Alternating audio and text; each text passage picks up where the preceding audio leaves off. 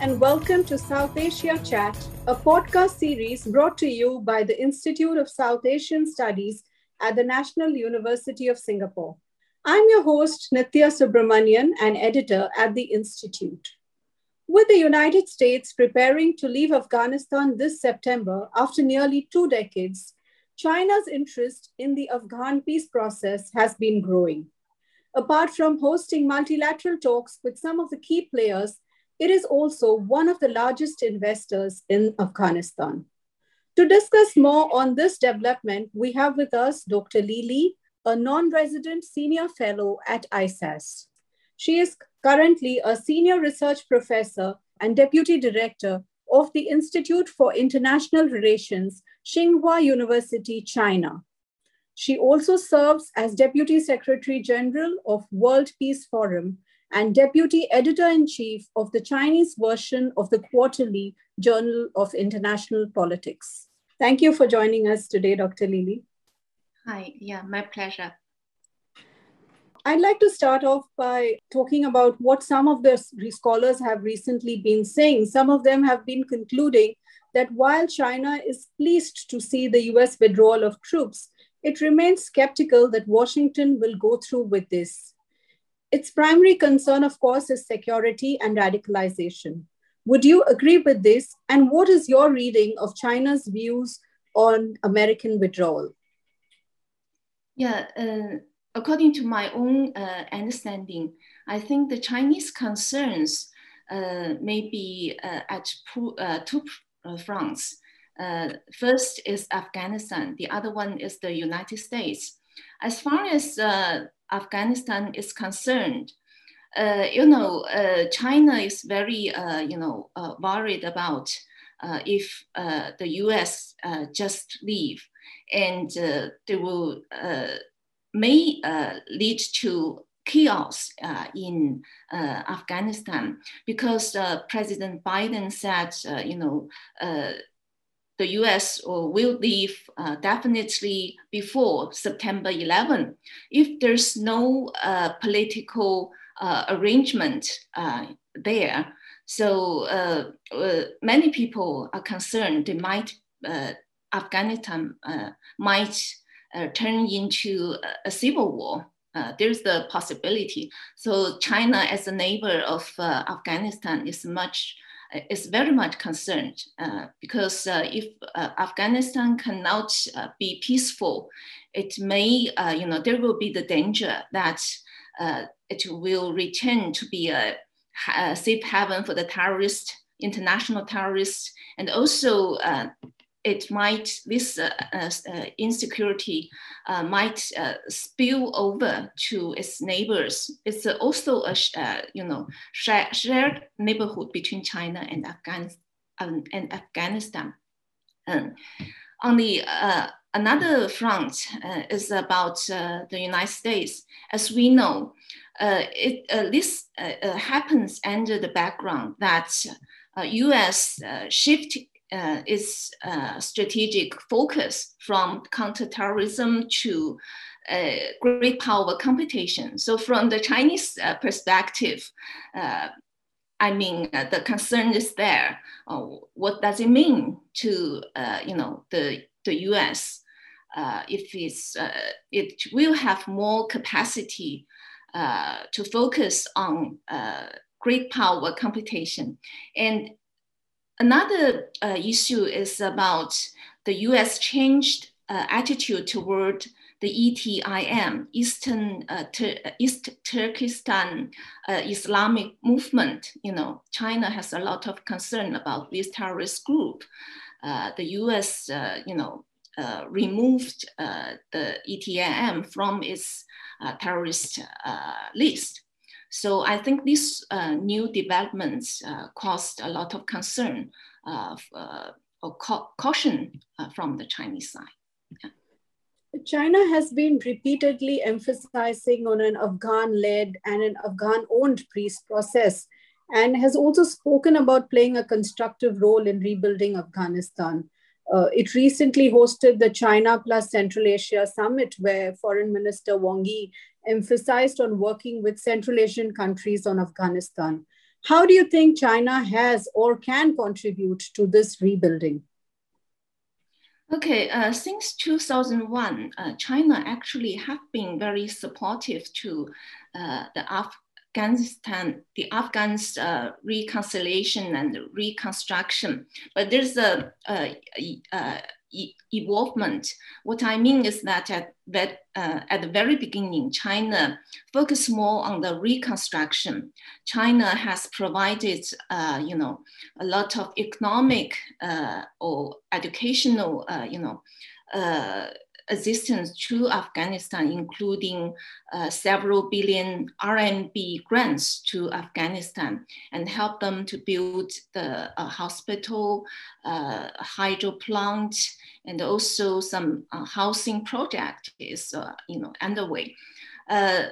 But in the recent past, China also started to play a political role in Afghanistan. As we know, China tried to play a role, tried to facilitate the intra-Afghan dialogue between the Afghanistan government and Taliban. And also China even worked with the United States to train the Afghan diplomats and also some agricultural experts. So China has been, trying to help Afghanistan. But my understanding is that, in the future, China still want to, help Afghanistan in these two fronts. Both on the bilateral level and on the multilateral level. I think China will work more with the regional partners, including what you have mentioned, this China Central Asian joint efforts in Afghanistan. It's very interesting that you have spoken about investments because figures reveal that China is one of the top investors in Afghanistan. And the partnership with Afghanistan is, of course, vital to its projects like the Belt and Road Initiative. Do you see this, foresee more economic ties with Afghanistan? And in what areas do you see synergies of partnership? Okay, in terms of BRI cooperation, China and Afghanistan, they do sign an MOU, BRI, an MOU. But again, I would like to make it clear, I want to make a point. According to my understanding, BRI, should be a vehicle to promote China's cooperation with its with her partner countries, not the vice versa. So my understanding is that as far as Afghanistan is concerned, China tries to or would like to integrate Afghanistan in the regional development through BRI. For example, there are two directions. We have the with Afghanistan, we have the shared neighborhood. One is in Central Asia, the other one is in Pakistan. So in the Central Asia, there is a report about a 5-nation rail link. Between from China to Kyrgyzstan to Turkey, Tajikistan. Tajikistan and Afghanistan, then Iran.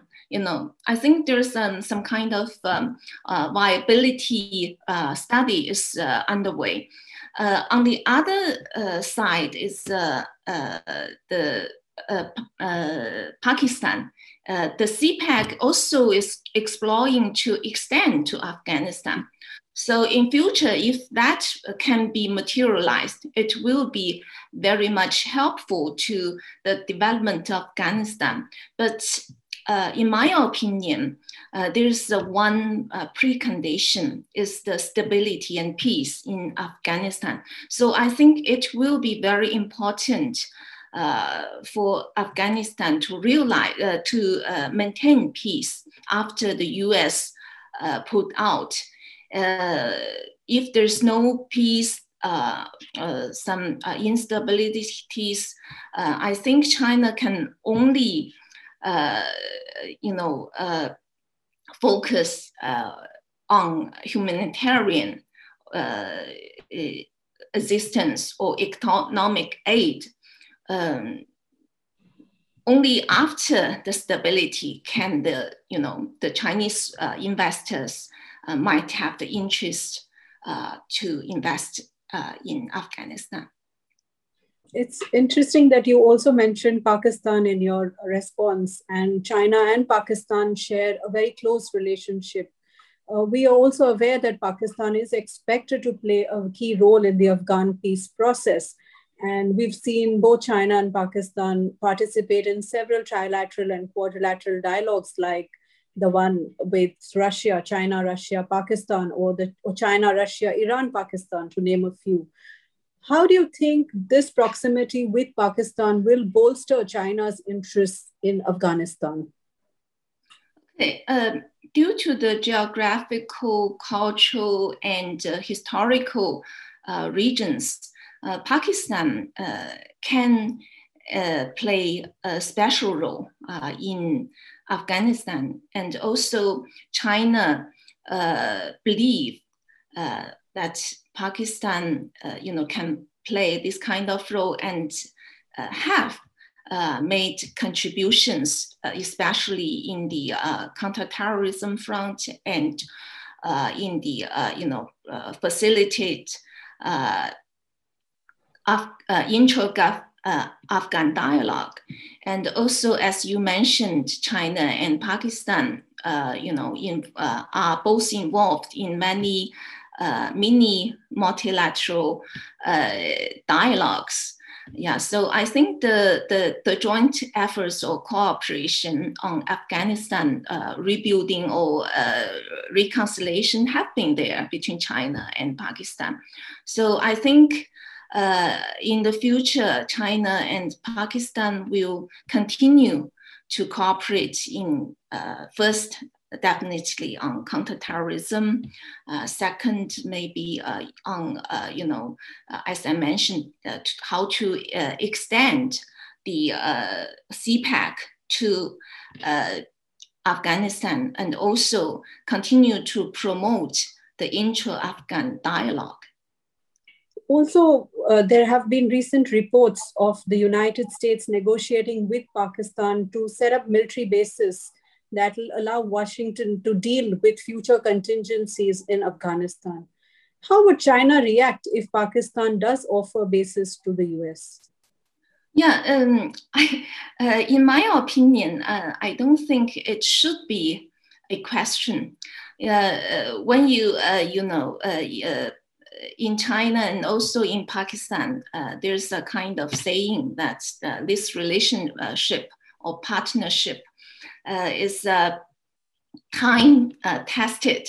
And I think China and Pakistan enjoy a solid mutual trust in the past several decades.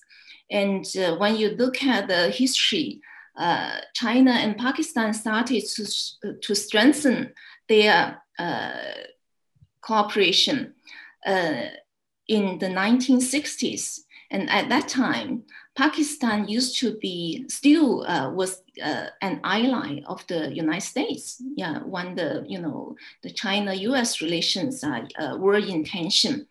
So, and also when you look at the issue whether U.S. will, can if the U.S. can find a military base in Pakistan, I think there are several restraints, both from the Pakistan side and the U.S. side. From the Pakistan side, apart from the China factor, it has to think about first about its domestic response and also the Taliban's response. And already, I think in recent days, the Taliban has, expressed their opposition to this, this kind of scenario. And when you look at the U.S. side, U.S. I think when it is strengthening its strategic partnership with India, it has also to consider the response from the Indian side. Yeah, that's my own, interpretation. Yeah. Yes, that's very interesting, actually. Both sides have to look at their partners and their friends, as one would call them.